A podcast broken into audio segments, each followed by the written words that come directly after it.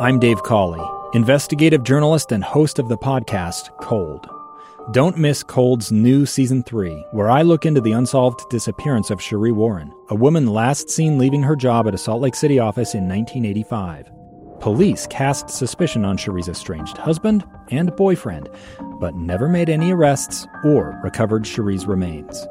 Find Cold Season 3, The Search for Sheree, anywhere you get your podcasts. Hey, welcome to the final hour of Live Mike. I'm Lee Lonsberry. We're into the 2 o'clock hour, which means it's time now for the top two at 2 o'clock. The top two stories at 2 o'clock. What qualifies a story, you ask, to be included in the top two at 2 o'clock? Well, it has to do with your kitchen table. If there is a story in the news that is worthy of discussion and debate and analysis and picking through uh, at your kitchen table with your family, uh, it's worthy of the top two at two o'clock. And so each day I look over the, the rundown here. I take this uh, big document we put together each day containing all the topics and all the notes and all the guests and all the info I need to know to uh, pretend I know about what I'm talking about. And from it, select two stories of the day. The top story of today uh, comes from the very beginning of today's program, and it is uh, a handful, at least a pair, of recommendations handed down by the Center for Disease Control, the CDC. Now, it's kind of a, a one-two punch of sorts that have come from the CDC. We uh, just the other day learned that the CDC says that if you are a fully vaccinated adult, that you, when hanging out with another vaccinated adult, you don't need to wear a mask. How about that? Pretty neat. That's pretty good. That's progress towards normalcy. Feels pretty good. Also feels like common sense. All right. I know that we're not all experts. I'm certainly not an expert on on vaccines and uh, this COVID nineteen and all that. But you know, I think we have a pretty basic understanding of how vaccines work. And to have a vaccine is a good thing. You are protected uh, from the virus, at least the symptoms of the virus. And if another individual is equally protected, well, Thank you, CDC, for letting us know that it's safe to be with one another. That's great. Okay, that was the other day. The the follow up. The follow up has to do with air travel. Air travel. The CDC has said that regardless of whether or not you are a fully vaccinated adult, you still ought be a bit skeptical and a bit hesitant and maybe uh, change your plans when it comes to air travel. Come on. That was, to me, it felt like a gut shot. You know, we're making all this progress. We've got the vaccine. And unless we have some fundamental misunderstanding of uh, what a vaccine is, in that it protects us against viruses, we ought to be able to, I think, rely on what we have learned to be the very stringent measures and strict and effective measures that the airlines have have involved in their operations. Think think back uh, over the past number of weeks. How many how many headlines have you read describing incidents where passengers were need were removed from flights for re- refusing to wear their masks? Yeah, that's not like the grocery store. You know, you, you refuse to wear your mask at the grocery store. You know, the manager may come up to you and say, "Hey, listen, we've got a store policy," but you know what? Uh, they're not going to come drag you off. No, but on an air on an airplane, yeah.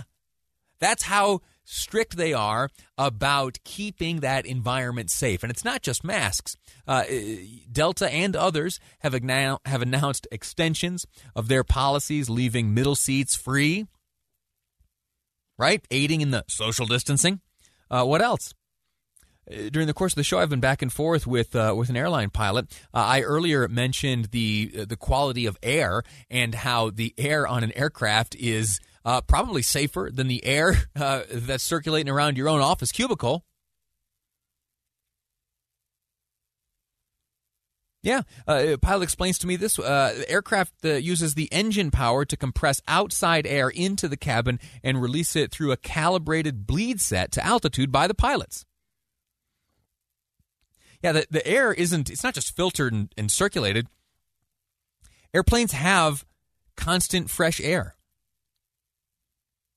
According to this pilot I'm back and forth with here. Uh, and if you think to some of the interviews granted by the CEOs and presidents of various airlines, they, uh, each and every one of them points out the fact that when contact tracing is applied to those who come down with the virus. Remember when contact tracing was a thing? Yeah, it still happens.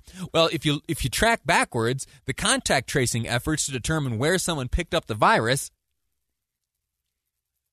it's almost unheard of to track that back to an airline or an air or or an, an airplane travel. Yeah.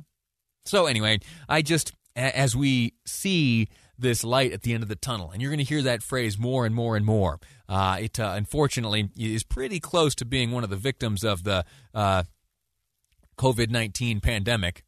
So, so, many words that uh, we use so often, they've almost lost so many words and phrases that we use so often, almost to lose meaning, like unprecedented. Yeah, that one, I. Pff, what does that even mean anymore?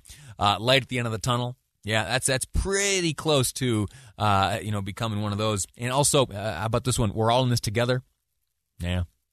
Anyway, I, I just frustrated, just frustrated uh, by these recommendations when the industry itself has demonstrated the ability to maintain a safe environment. And as you look at uh, as you look at what Americans are more and more comfortable doing, you'll see that traveling uh, via the skies is one that they are becoming more and more comfortable engaging in, you know, with or without a vaccine. I'm one of those. In fact, pretty soon uh, I'll be on an airplane myself. It's been about a year since I have uh, traveled in the sky, and if I'm honest, I'm looking forward to getting back to it. I'm looking forward to the, the, the ritual of it, and I'm looking forward to uh, once again seeing the, the beautiful technology. Uh, air travel in itself is a miracle, and I would say too that the precautions that have been taken on aircraft here in the United States to safeguard passengers and customers from COVID 19 is akin to a miracle itself.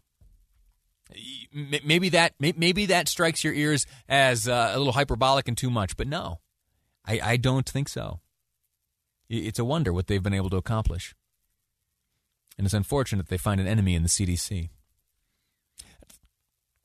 That's the first big story of the day. The second, the second has to do with a, a new phobia we have learned about, and it is the, the fear of needles. I guess the I guess we haven't learned about this phobia anew uh, but trypanophobia is the fear of needles.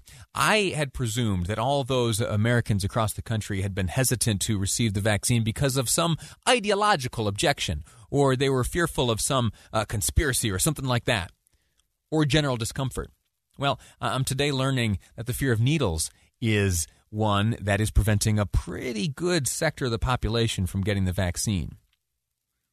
And we spoke with Robin Garfield earlier about how she was able to overcome just such a fear. And I would invite you to download the KSL News Radio app. It's powered by Any Hour Services. On there, you're able to go back and listen to uh, past segments, archived segments, including the conversation with Robin, where she reveals uh, some of the tips and tricks on how to overcome this needle phobia or trypanophobia. So check that out at the KSL News Radio app, again, powered by Any Hour Services. Quick break right now. When we return, We'll be joined by ABC News correspondent Faith Abubey talking about a big vote in the United States House of Representatives just tomorrow on the $1.9 trillion stimulus plan, which includes $1,400 for you.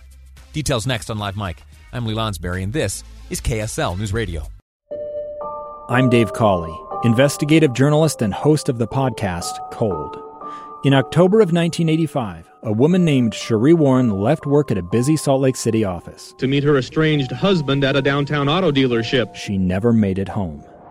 Sheree's car surfaced weeks later in Las Vegas. In the parking lot of a hotel casino. No one knows how it got there. Strange. It was strange. Both Sheree's estranged husband and her boyfriend raised suspicion for investigators. I kind of thought that he might have done something. But no arrests were ever made. In Cold Season 3, we dig into double lives, make new connections in the case, and examine the difficulty raised by reasonable doubt. We want answers just as much as anyone else. They have creeps like that now, too, so nothing's changed. That's the new Cold Season 3 The Search for Sheree, now available anywhere you get your podcasts.